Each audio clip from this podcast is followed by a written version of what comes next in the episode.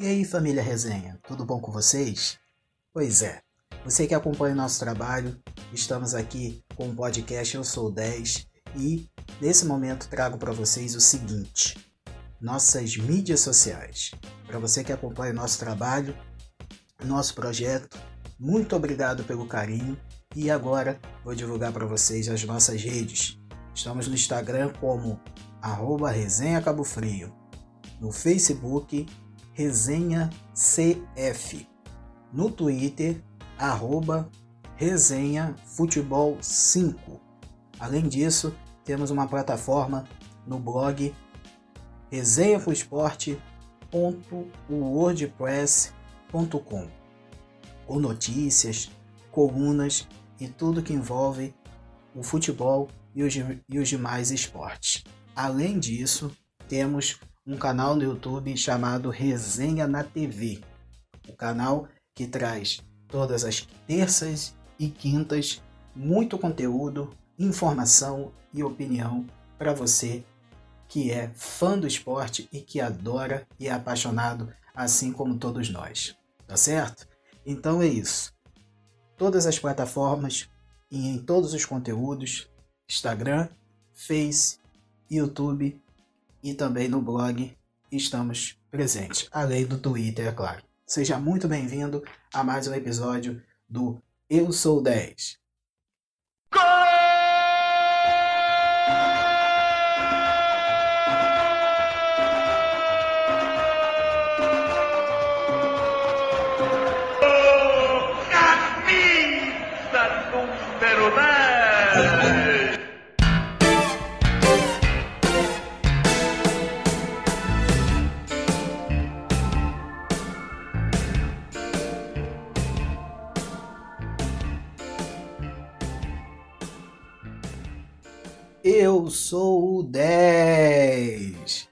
episódio número 3, entrando em campo aqui em sua plataforma preferida. Estamos aqui para trazer muita opinião, informação e entretenimento para você nessa semana que nesse finalzinho de semana hoje essa gravação está acontecendo esse, esse podcast está indo para o ar na sexta-feira e, e desde já, de antemão, desejamos uma excelente, um excelente final de semana para você e uma semana muito abençoada. É, eu sei que a situação não está nada fácil.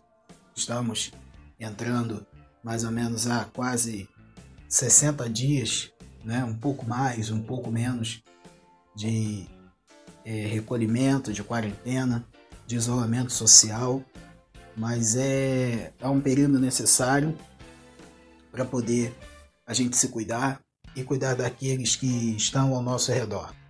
Desde já, fica com a gente, fica curtindo esse nosso episódio que tá, ó, muito bacana.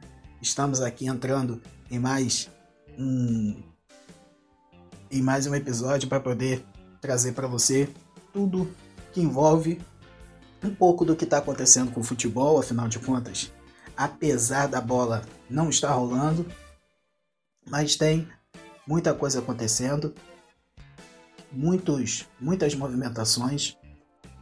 Afinal de contas, é, os bastidores estão mais quentes do que nunca, né? Em relação à questão de é, retorno das atividades do futebol, é, mercado da bola, enfim, entre outras e outras situações, né, que o coronavírus impactou no, no cenário é, do futebol, não só no Brasil, mas no mundo. E aí a gente vai tentar, de uma certa forma, conversar a respeito disso tudo. Bem, então vamos chamar as nossas comentaristas, as nossas é, entendedoras do futebol assim, de forma categórica, entrando aqui no nosso papo Cíntia Couto e Márcia Rodrigues. Queridas, sejam muito bem-vindas a mais um episódio do Eu Sou 10 e você também, amiga e amigo torcedores, também sejam bem-vindos a mais esse episódio. Queridas, tudo bom? Fala galera, tô, tô bem, estamos caminhando aí para mais uma semana de quarentena, né? E espero que todo mundo esteja bem e aproveitando esse momento aí para se reorganizar internamente. Márcia Rodrigues, querida, como é que você tá? Olá, com vocês todos. Espero que estejam bem. É, mais, mais uma semana, né? mais um dia, né? um dia de cada vez, no isolamento e essa vez tudo na paz. Bem, meninas, o nosso primeiro papo do episódio de hoje é o seguinte: é, vamos falar é, a respeito de dois craques, né? Estamos hoje estreando o Desafio do 10. O que é o Desafio do 10? Vou explicar para você que nos ouve. É, nós, esporadicamente, né? não, todas, não todos os episódios, mas a gente vai, entre um episódio ou outro, a gente vai trazer é, dois camisas 10 que fizeram história no futebol mundial, né? E essa semana a gente está estreando esse quadro e temos, de um lado, nada mais, nada menos que Arthur Nunes Coimbra, o Zico, o eterno camisa 10 da Gávea. E do outro lado, temos nada mais, nada menos do que Diego Armando Maradona, o camisa 10 da Argentina, o maior craque argentino de todos os tempos. Então vamos lá. Então temos Zico versus Maradona. Esse é o desafio do 10 dessa semana e a brincadeira, o desafio consiste da seguinte forma: é, Couto de um lado vai trazer é, a, todos os argumentos de defesa para o camisa 10 Zico. E do outro lado, temos a nossa Márcia Rodrigues, que vai falar a respeito do camisa 10 argentino Maradona. Isso é uma brincadeira, um desafio, né? Que vamos trazer é, semanalmente ou quinzenalmente, né? E é uma forma de tentar é, fazer uma homenagem a tantos e tantos camisas 10 que estão na nossa memória, que fizeram história, e isso é uma maneira de homenageá-los e também de fazer uma brincadeira aqui bem interessante, falando um pouco desses craques. Então vamos começar? Vamos começar pela Cíntia, né? Cíntia Couto, que vai falar do Zico. Cíntia, por favor. Então, falar de Zico é falar da parte da uma parte da história, né, cara, do futebol brasileiro, porque o Zico foi um marco no futebol brasileiro e a história dele pelo Flamengo foi extraordinária, assim. O cara começou, foi descoberto, foi treinar no Flamengo, disputando copinhas e algumas competições assim bem pequenas. E antigamente o processo era muito diferente de hoje, né? Antigamente o cara era brilhante e tal, mas naquele momento ele era muito magro, então chegou a ser apresentado, a ser oferecido para outros clubes, e ninguém queria o Zico porque o Zico era muito magro. E aí o Flamengo trabalhou isso, essa questão da massa corporal do Zico, até que ele pudesse de fato, depois de alguns anos, né, dentro do, da base do Flamengo, poder ser apresentado como um jogador é, da equipe principal. E aí, depois disso, deslanchou, assim. E no, no país, né, no caso no Brasil, o único clube que o Zico defendeu foi o Flamengo. Então, é uma história de amor muito bonita. Em alguns momentos do futebol, muitas pessoas perguntam por que, que o Zico não virou treinador do Flamengo.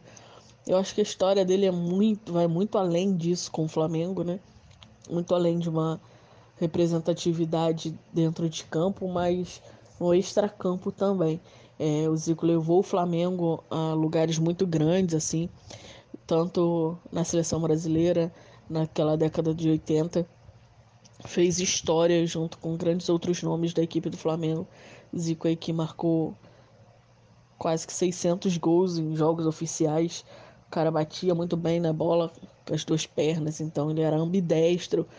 É, naquela época era muito difícil de um jogador da posição dele, né? É, marcar tantos gols assim. Então foi algo histórico, um marco para a carreira dele. E o cara é lembrado até hoje, né? Como o Galinho de, de Quintino. O cara tem um histórico muito bonito. E de verdade, eu acho que assim, o Zico foi um dos grandes nomes do, do futebol brasileiro, assim, dentre é, outros, né? Em relação a Pelé, e Ronaldo e tal, fenômeno, eu acho que o Zico ele tem um, um papel principal, assim, um papel muito de destaque, né, dentro do futebol brasileiro. Então, acredito que o Zico aí é, é comparado aos um dos grandes jogadores do mundo, né? Ele, ele que foi é, melhor jogador do mundo por três vezes. Então, o Zico é um, um marco aí no futebol brasileiro.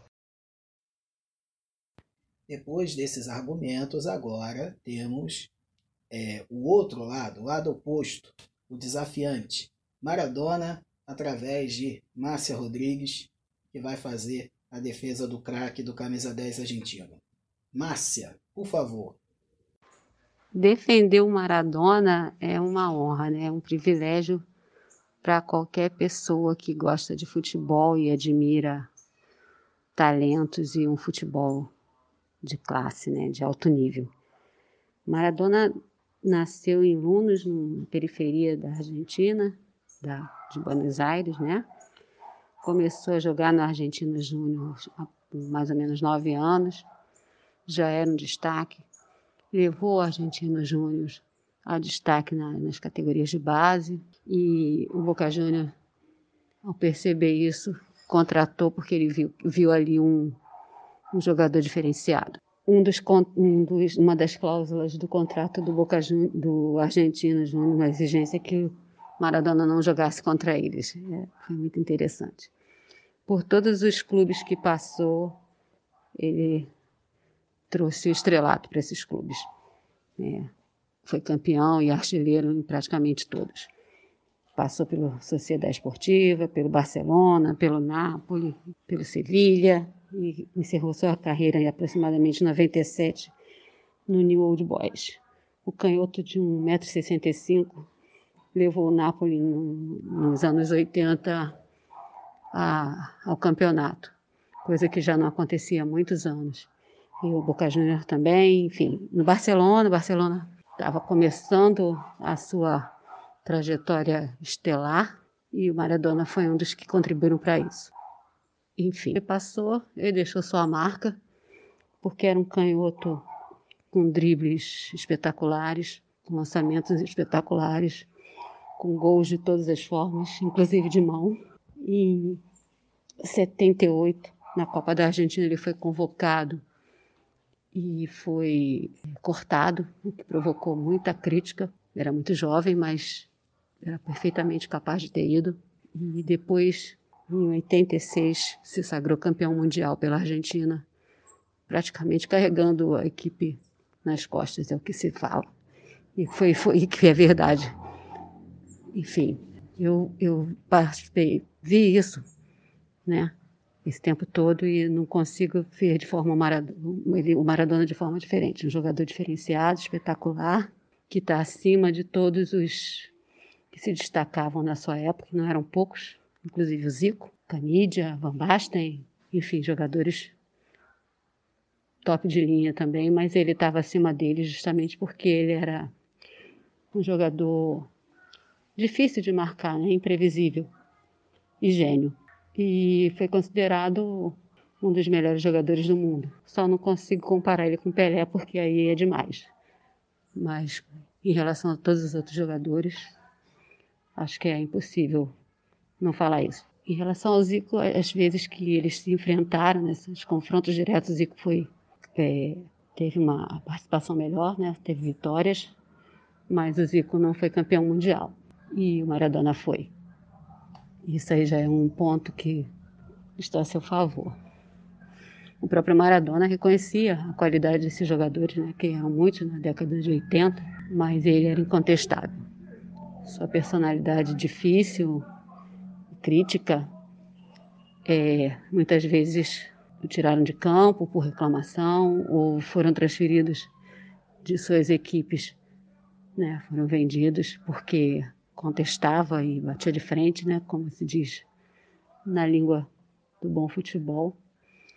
Mas acho que isso até favorecia a sua genialidade, né, porque ele ia até o limite. Enfim, o Maradona para mim é espetacular. Ainda vai demorar muito tempo para chegar no nível dele, apesar de termos muitos bons jogadores da sua seus contemporâneos, né? É isso. Maradona era um gênio.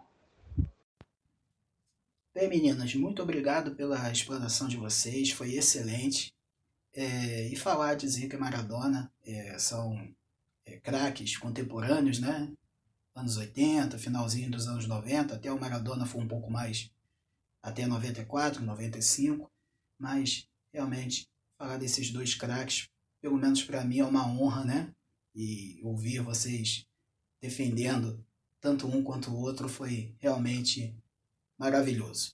Tá certo? Espero que você que está nos ouvindo também tenha, tenha gostado do, da defesa das meninas em relação aos dois craques. Tá certo? Então vamos tocando barco aqui.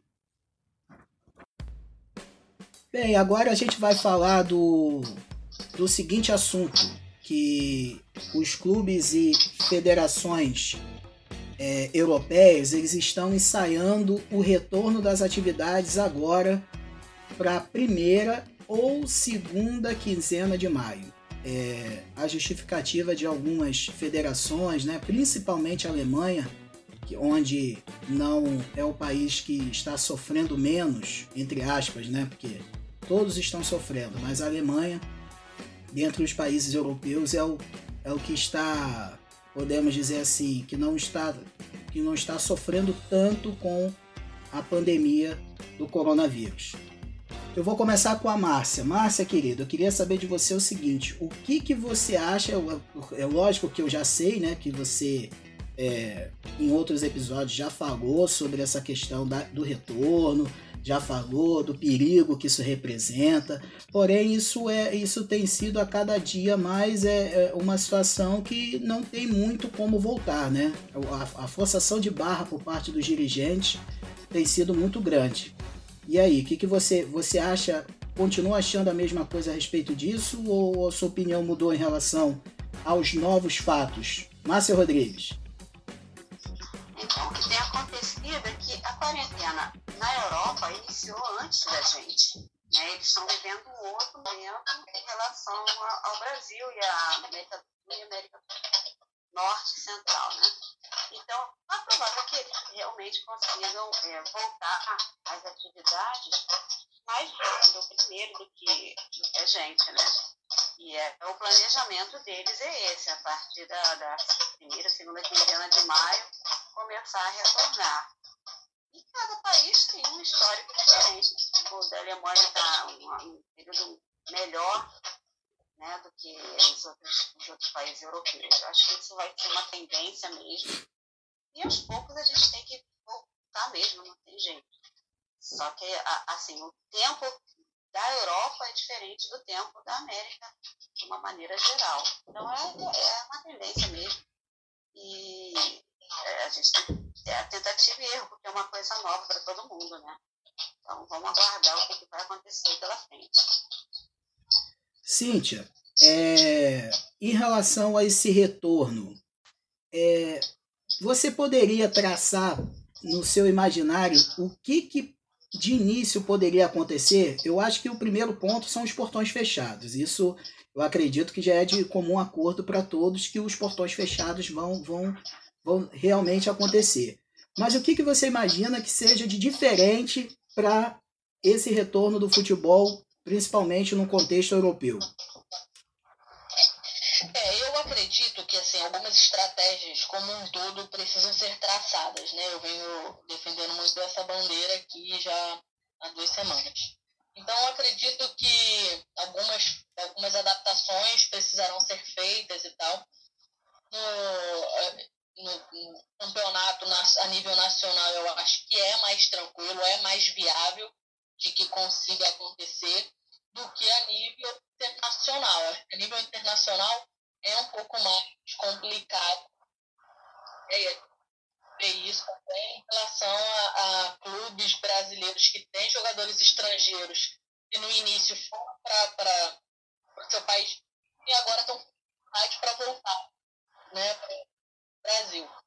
Porque em fronteiras a gente ainda vai encontrar algumas dificuldades. Né? Então, eu acho que a nível internacional é mais complicado é, todas essas questões. Mas a nível nacional, eu acredito que uh, os campeonatos dentro dos seus países consigam é, traçar uma estratégia para que o futebol, não só o futebol, mas os outros esportes aconteçam. Né?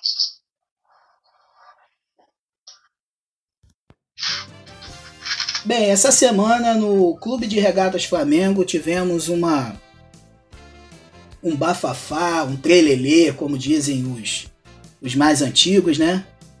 É, rusgas de ex-presidente com vice-presidente, né? O Eduardo Bandeira de Melo, que foi o ex-presidente do Flamengo até o fim de 2018, deu uma declaração no, no canal de YouTube do Jorge Nicola essa semana, repórter da ESPN Brasil, que se ele ainda estivesse como presidente do Flamengo, muito provavelmente a tragédia do Ninho do Urubu com os meninos, né, os 10 meninos que morreram no incêndio, não teria acontecido.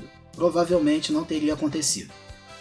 É, o Flamengo respondeu em nota na terça-feira, né, nessa última terça-feira, dia 21, é, alegando que o período que o Flamengo é, assumiu ainda era muito recente e que a prefeitura já tinha várias já tinha feito várias notificações ao, ao, ao, ao clube com as, em virtude das instalações do alojamento. Enfim, é aquele jogo de empurra-empurra que o, o que a gente sabe até hoje que é, nem todas as famílias foram indenizadas da, da tragédia e isso vem se, se alongando por muito muito tempo e em virtude dessa situação do coronavírus eu acredito que não vai se resolver por enquanto. E eu falo agora com Cíntia. Cíntia, querida, me responde uma coisa. O que, que você acha dessa briga de dirigentes, Cíntia? O que, que você acha disso tudo? Você acha que é um querendo empurrar a batata quente para o outro? O que, que você me diz?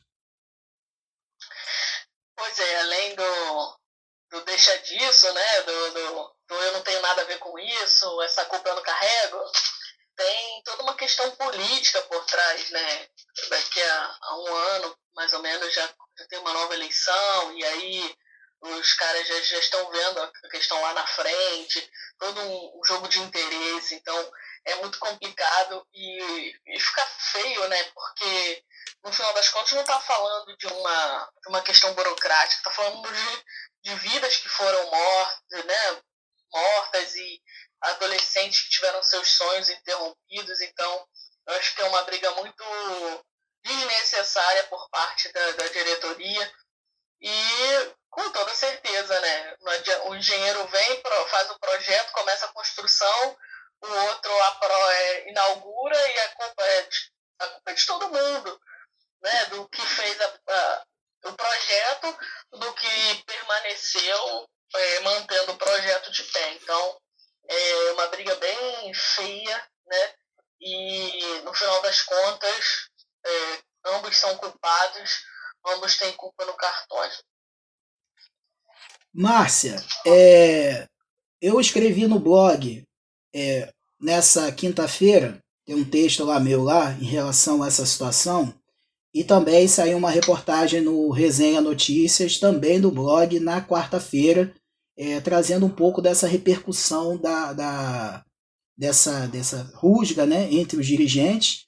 E também eu falei sobre isso no Resenha na TV, que é o canal de YouTube do, do Resenha, onde a gente trata dos assuntos né, que estão é, em voga aí no mundo esportivo e tudo mais. Eu também toquei nessa tecla. Porque eu, na, é, na minha opinião, é inadmissível, é, na situação que a gente está vivendo de coronavírus, e na situação onde as indenizações dos jovens ainda não foram feitas a todas as famílias, é você jogar a culpa um para o outro, a culpa do outro para um, é uma coisa que, no mínimo, no mínimo, é, é, é, é desumana. Porque a gente, tá falando, a gente está falando sobre isso ainda, não se resolveu as indenizações, né? E o dirigente vem e diz que a culpa é do outro, que, a, que se fosse ele já ter, não teria acontecido, enfim. Uma pataguada sem tamanho. O que, que você acha disso, Márcia?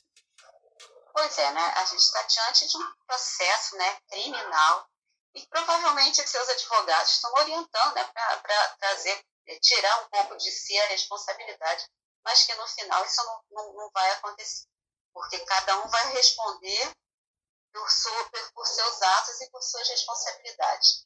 Aconteceu no, no final do mandato de um, né, que, vem, que vinha tendo um, um, uma determinada é, ação, e ele recebia notificações, ele estava ciente do que estava acontecendo, então ele não pode se é, ausentar da responsabilidade. E o outro que entrou também tinha noção do que estava acontecendo, era, era público, não era nada escondido, como isso acontecia não só com o Flamengo, com outros clubes também, principalmente na base, eles trazem garotos de fora e colocam em qualquer lugar. E aconteceu a tragédia, uma tragédia anunciada. Então, cada um vai responder pelo que, pela sua ação ou omissão, no caso. Né? Um por ação e outro por omissão, porque se ele sabia, se havia notificação, é, na gestão dele tinha que imediatamente resolver a situação. E ele manteve, ele culpa também, né? Na, na, na, no que não deixou de fazer, né? Então, é, é covardia, né? É horrível, é inadmissível mesmo. Tá se tratando de vidas, né? Principalmente de uma garotada que está no início de carreira, cheia de sonhos, cheia de pretensões, e ainda está nessa, nessa, nessa pandemia doida que está acontecendo. Então, é, é uma tentativa que eu acho que muito covarde de se de culpa. Mas no final isso vai ser esclarecido e todo mundo vai responder, porque não tem como não responder. Isso é uma ação é, que está correndo no, processo né, criminal. Então isso vai, cada um vai ter que responder.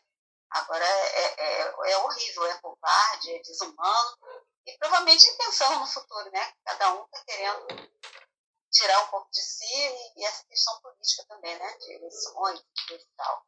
Mas fica muito, muito feio, realmente. É uma, é uma covardia muito grande isso.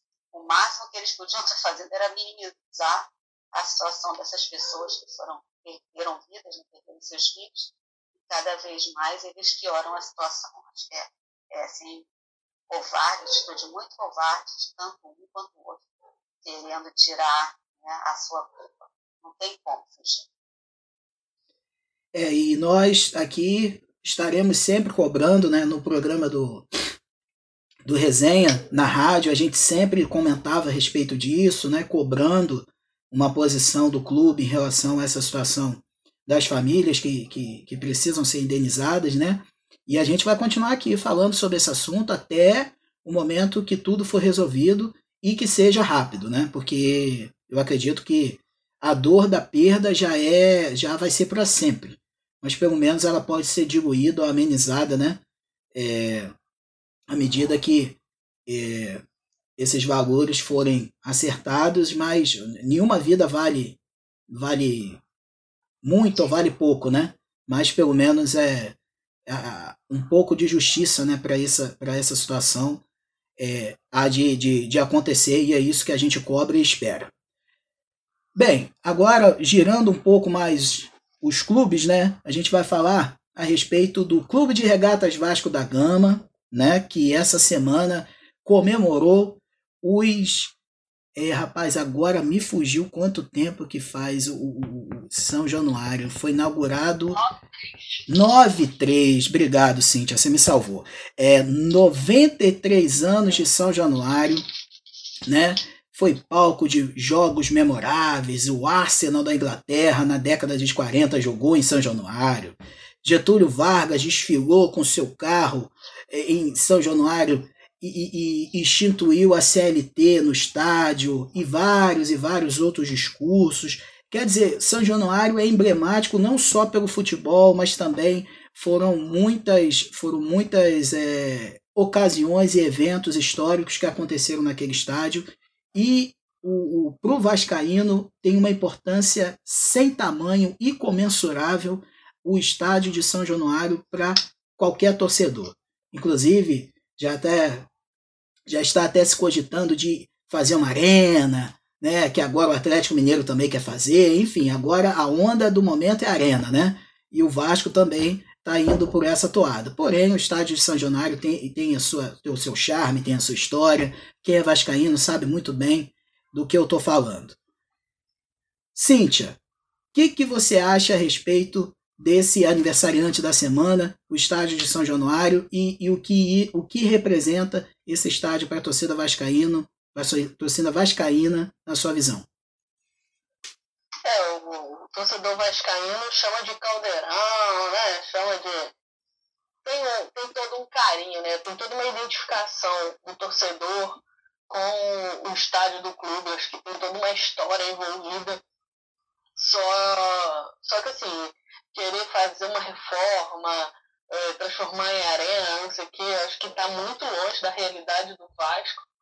O Vasco que, que esse ano teve jogador dando entrevista, o Andrei falando que não, não recebeu salário ainda em 2020, e eles quererem transformar o estádio em arena é doido. Mas né, o gigante da colina tá aí para sonhar e eu acho que faz parte da, da história, não só do Vasco, mas do Rio de Janeiro e da, da região ali, né, da, da Baixada, onde é situado São Januário. Então, acho que é uma história muito bonita, deve ser muito valorizada. É uma pena estarmos vivendo esse período de tamanha restrição né, é, social para que não possa ser feita uma festa à altura do, do São Januário, uma festa para torcida, com casa lotada, com um, um, bom jogo de futebol sendo apresentado. É, é lamentável é, esse momento. Mas faz parte e também entrará para a história, né? Infelizmente, mas entrará para a história que nesse momento não pôde ser feita toda essa comemoração. Márcia Rodrigues, e aí? São Januário, Caldeirão, o que, que você acha que o que São Januário representa para a torcida do Vasco e para o futebol brasileiro?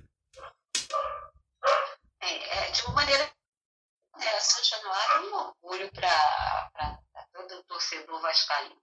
Eu estava vendo no Twitter é, essa semana, meu filho é vascaíno, e eu acompanhei muito várias decisões do Vasco, é, vários jogos importantes em São Januário, eu fui muito com ele, família, assim, e ele falava, e o pessoal falava que ele já viveu dentro do São Januário os, os dias de mais raiva e felicidade, né? Eu achei muito... Naquele jogo que caiu o Prado, a família, parte da minha família estava lá e eu sofri muito, assim, sofri em termos eu sabia que eles estavam lá, mas eu sabia que eles não estavam no local que aconteceu o acidente. Eu sabia o local exato que eles costumavam ficar na época. E eu em casa, eu ficava tranquilizando todo mundo. Falei, não, calma, gente, galera, eles não estão ali naquele, naquela, na situação, eles estão em outro local do, do, estádio. Fica... Mas até a gente retorno e falar, oh, mãe, opa, tá tudo bem, a gente vai longe, vai assistir, foi horrível. Então, são de um lado histórico, né? Porque foi, eu estádio, né, um clube grande no Rio de Janeiro, depois aqui do Canã, e assim, é um local de grandes jogos, de que até hoje eles têm, é um clube bonito, é um, estádio muito bonito, já, tinha, é, eu já tive essa oportunidade de conhecer, de andar lá por dentro, seja esportes, né, que acontece lá, estádio que tem muita história, então para eles, eles estão motivo de muito orgulho, então, um estádio há 93 anos, uma história toda cheia de glória e até questões, era o único clube que aceitava negros desde o início, enfim. Tem uma história muito bonita, o Vasco da Gama. É triste eles estarem vivendo um momento financeiro ruim, a ponto de querer fazer uma arena, então, é um volume de, de, de valor muito alto, acho que nem viável, só se vier um patrocínio muito forte, bancar isso. que agora é meio complicado. No momento não, não, não permite uma obra desse clube. Mas São Januário é, é um clube lindo, é um clube muito bonito, é um estádio muito bonito. Quem já esteve lá sabe disso. Muito bem, agora vamos é, sair do, do Clube de Regatas Vasco da Gama e ir agora para todos os clubes da Série A e todos os clubes da Série B. Por quê? Porque essa semana foi batido o martelo, foi uma decisão coletiva dos clubes, junto com a CBF, e os mesmos é, enviaram um documento, um documento para a Rede Globo, né, que é detetora dos direitos de transmissão dos jogos do Campeonato Brasileiro, tanto da Série A quanto da Série B, é, foi enviado um documento é, que os clubes se comprometem em manter o regulamento do Campeonato Brasileiro como vem acontecendo há anos. Pontos corridos em 38 rodadas. É, não se sabe se vai terminar esse ano. Acredita-se que não. Não vai ter data para que o Campeonato Brasileiro termine esse ano, afinal de contas, os estaduais ainda nem terminaram. Mas, de qualquer forma, só os clubes assinalando que querem a permanência do, da fórmula de campeonato já é um avanço, né? Porque pelo menos a gente não vai ter nenhuma surpresa no decorrer do campeonato é, por aí, né? E é, tem um outro detalhe em relação à questão do dessa da, da fórmula do campeonato, vocês já se manifestaram a respeito e em relação à questão da situação desse ano de realmente ser por pontos corridos. O que, que vocês acham? Vou começar pela Márcia. Fala para mim, Márcia, o que, que você acha? Você acha que o modelo é, é, é, é, foi a melhor decisão, esse modelo, ou você acha que deveria se readaptar a, a, a, toda, a todo esse contexto? Essa situação aos países europeus e da América geológica, principalmente. É diferente. A gente tem um clima, a gente tem um clima necessário para então, é, continue, né? A gente não tem neve, a gente não. É igual, a gente está falando casa de 40 né? Então, é, é possível, né? Acho que é, é, haja um retorno a gente não tem essa previsão de dados, acho que esse seria o maior quando começar. Agora, quer avançar para o ano seguinte, fevereiro, possível, porque a gente tem um favorável. Isso é muito mais legal, mais justo, né? Que já fez essa, esse comentário. Então, é aguardar, né? Eles se comprometerem em uma, é uma situação a realidade, de acordo com a pandemia, é outra. Se a gente conseguir retornar mais rápido, a gente vai conseguir fazer dessa forma. Senão, aí não tem, vai, vai ter jeito. Vai ter que se replanejar o formato do campeonato. Mas é um desejo, é um desejo de todo mundo que é o campeonato mais justo, mais bacana, tem chance de se operar. Enfim, a gente aguarda que tudo seja da melhor forma. Cíntia, é, em relação a essa questão da decisão dos clubes. O que, que você acha do modelo? Se é viável, se tem que continuar ou você acha que deve se readequar devido à pandemia? Eu acho que se mexe na estrutura, é, vai abrir precedentes para no próximo ano repensarem sobre o campeonato como um, um, termo, um, um todo, né? Então eu acho que a melhor decisão é manter a forma em que é feita e de repente no próximo ano repensar em relação ao campeonato carioca, né, os campeonatos estaduais, para que possa acontecer um intervalo entre um campeonato e outro, possa ter uma pré-temporada, férias, enfim. Eu acho que, no geral, todo mundo vai sair perdendo, né? População e e esporte vai sair perdendo de alguma forma com toda essa quarentena. Porém, eu acho que é possível manter a estrutura do campeonato para que nós teríamos né, um intervalo do campeonato no meio do ano por conta das Olimpíadas, já não vamos ter as Olimpíadas, então não teremos esse intervalo. Então, acredito que, no, no geral, não vai interferir no calendário do Campeonato Brasileiro, não. Pode ser que, que estenda mais duas, três semanas, mas eu acho que, no geral, vai ficar bem tranquilo. Bem, gente, é, agora vamos caminhando para a pauta final é, do nosso episódio do Eu Sou 10, tá certo? E o assunto de agora, do momento, é o seguinte. É, teve um texto nesse, nessa semana, na terça-feira, que eu escrevi para o blog, é, que eu estava num momento meio saudosista, eu estava meio com, assim, tava com, com saudade do, da, daquele, do futebol e daquele, daquele futebol de várzea das antigas, né? Que a gente ia pro campo bater uma pelada, ou que a gente ia ver aquele time de várzea, ou ir para um estádio do Correão ver o campeonato da cidade, em outros pequenos estádios ou até campos, né? E aí eu, eu coloquei isso no blog, né? Tá lá, para quem quiser dar uma lida, é o resenhacomesporte.wordpress.com, tá certo? Esse texto foi na, rolou na, na coluna na marca do Cal de terça-feira. E aí, gente, todo mundo, eu acho que todos nós tivemos experiências com futebol de várzea, com clube pequeno, ou torceu para um time pequeno. Eu dei até o exemplo do Bangu, que fez a final em 85 com Curitiba.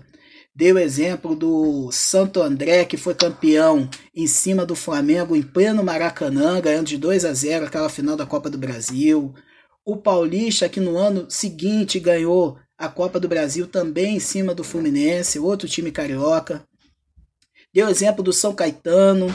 Vocês lembram do São Caetano? Que foi uma máquina no final dos anos 90, início dos anos 2000, foi para a final de Campeonato Brasileiro duas vezes, foi para a final de Libertadores, ganhou o Campeonato Paulista, enfim, tem, temos os exemplos das zebras, né, dos times pequenos, coisa que a gente não tem visto com muita, com muita frequência hoje.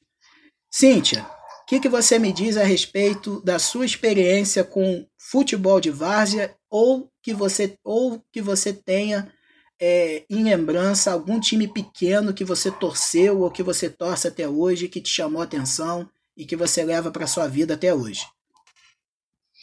Cara, assim, minha família é do Rio de Janeiro. Eu tenho muitos parentes que são torcedores do Bangu. E o Bangu já foi considerado um dos grandes do Rio, né? É, e o estádio ali de Moça Bonita. Então, a história é muito bonita é muito interessante. E aqui, né, na cidade de Cabo Frio, onde a gente está situada, a gente tem alguns campeonatos que acontecem dentro da cidade mesmo. E é até uma pena é, tantos talentos que a gente tem dentro da cidade, as pessoas, os, os órgãos responsáveis aí pela Cabo Friense, que é a grande o grande time da cidade não está atento aos jovens da, da, da, cidade, né, que disputam esses campeonatos internos dentro da cidade. Eu acho que nós poderíamos ter um aproveitamento muito legal, muito bacana disso, porque, cara, os, esses campeonatos internos de cidades pequenas são campeonatos muito interessantes, que você tem um contato assim muito direto com o esporte, né? Você tá ali na beira do campo, você ouve o cara que às vezes o cara não tem experiência nenhuma, mas está conduzindo o time puramente pela paixão ao futebol. E, e, é muito, muito maneiro de ver, muito interessante de acompanhar. Aqui a gente tem muito também é, campeonato de futebol de areia, né? Que também movimenta bastante a cidade no decorrer do ano. Então, as lembranças e as expectativas, as recordações, as expectativas é de que o futebol amador seja mais valorizado daqui para frente, né? Márcia Rodrigues, você já me soprou aqui que você era frequentadora assídua de Nilópolis, lá no, no, no, no, lá no Santa Rita, frequentava lá os campinhos de várzea lá, já, já, você já falou aqui em off aqui para nós, eu queria que você passasse um pouquinho dessa experiência e, por curiosidade, qual o time pequeno, de pequeno, eu digo pequeno entre aspas, né? Porque não são clubes pequenos, porque o Bangu não pode ser considerado clube pequeno de é, jeito nenhum. O América, é o América não pode ser considerado. São Cristóvão, Ronaldo Fenômeno veio desse clube. Enfim, eles têm a sua história, têm a sua importância. Eles são clubes pequenos devido ao investimento. Eles são clubes de baixo investimento. Agora, pequeno jamais. Eu sempre no texto coloquei procurei colocar pequenos entre aspas, porque de pequenos eles não têm absolutamente nada. Márcia Rodrigues, sua é. experiência na Várzea e também a, o clube que você tem mais simpatia ou que você torce, o clube pequeno. Bem, eu vou contar, então vou lá no remoto dos tempos, porque eu sou de Nilópolis e hoje onde é a quadra atual da Beija-Flor, né, da Escola de Samba Beija-Flor, funcionava o Santa Rita que era justamente o local onde aconteciam esses jogos, né, da própria cidade, lá em Nilópolis, que era muito movimentado. Então, eu frequentava muito porque meu tio jogava, tinha muita gente conhecida. Eu, criança, eu ia com eles, gostei de esporte. Aí está no meu sangue. Então, primeiro Santa Rita. E em Nilópolis também tem o Nova Cidade, que eu acompanhei também, até tinha um, um, namoradinho que jogava e a Nova Cidade foi campeão na segunda divisão, subiu para a primeira. Então, esses jogos todos no Nova Cidade eu acompanhei e eles jogavam aqui. Eu vi no Boa Vista assistir jogo, né, porque Boa Vista era da segunda divisão. Então, acompanhei isso tudo, acho que isso era lá para a data é, final dos anos 80, mais ou menos. Então, assim, clube pequeno que eu posso falar é o Nova Cidade, porque é da minha cidade. Hoje ele não está mais na primeira divisão, mas está nas, nas divisões é, inferiores, continua tendo. Depois o América, quando ele passou a ter, construir um ginásio ali no, em Mesquita, né, na, é, na Baixada Fluminense também, eu cheguei a assistir alguns jogos lá, né, desmerecendo, né, porque essa questão mesmo, que é o América, o São Cristóvão, o Bambu, tem histórias aí, né, excelentes, maravilhosas e esses clubes, inclusive, eles eles eles são assim, é, eles dão para esses chamados clubes maiores, né, os, os, seus melhores atletas. Você mesmo falou do Ronaldinho e outros tantos que vieram dessas de equipes de base, de equipes de várzea, às vezes um olheiro via ali naquele jogo de, de várzea e chamava, e daqui a pouco estava jogando num clubezinho, ia subindo, chegou como o próprio Ronaldinho. Ronaldo chegou na, na, nas, nas, grandes equipes até a seleção brasileira. Então, é importante que isso não, não, não possa deixar de acontecer, porque é isso que abastece o futebol brasileiro, né? Começa na base, começa nesses clubes menores, e eles vão, o, o, empresário vai lá, o olheiro vai e chama, e agora está um pouquinho mais profissional, mas funcionava dessa forma os olheiros ficavam nesses, nesses campeonatos de várzea mesmo e, e, e chamavam A, B e C, porque viam que tinham destaque. A gente sabe que isso acontecia. E, e, é muito triste que não tem quase mais. Né? A especulação imobiliária já foi destruindo cada vez mais esses campos. Aqui em Cabo Frio a gente ainda tem, né? Em Porto Carro, em alguns lugares assim, mas cada vez isso é é, tem menor incidência porque a especulação imobiliária não deixa mais espaço para isso. E é também uma atividade que, assim, distrai, né? É um divertimento da população, cada vez vai diminuindo mais.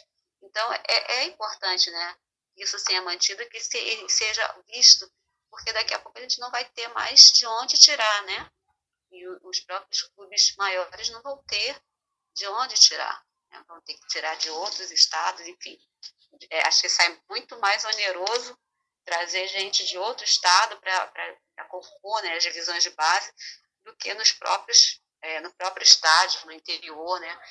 A, a, divisão do Cabo Friense, a diversão do Cabo Friense, o pessoal lá de Boa Vista, é assistir esses jogos. Nós mesmos fomos já assistir, é muito legal né, ver o teu time, ver os teus conhecidos jogando assim.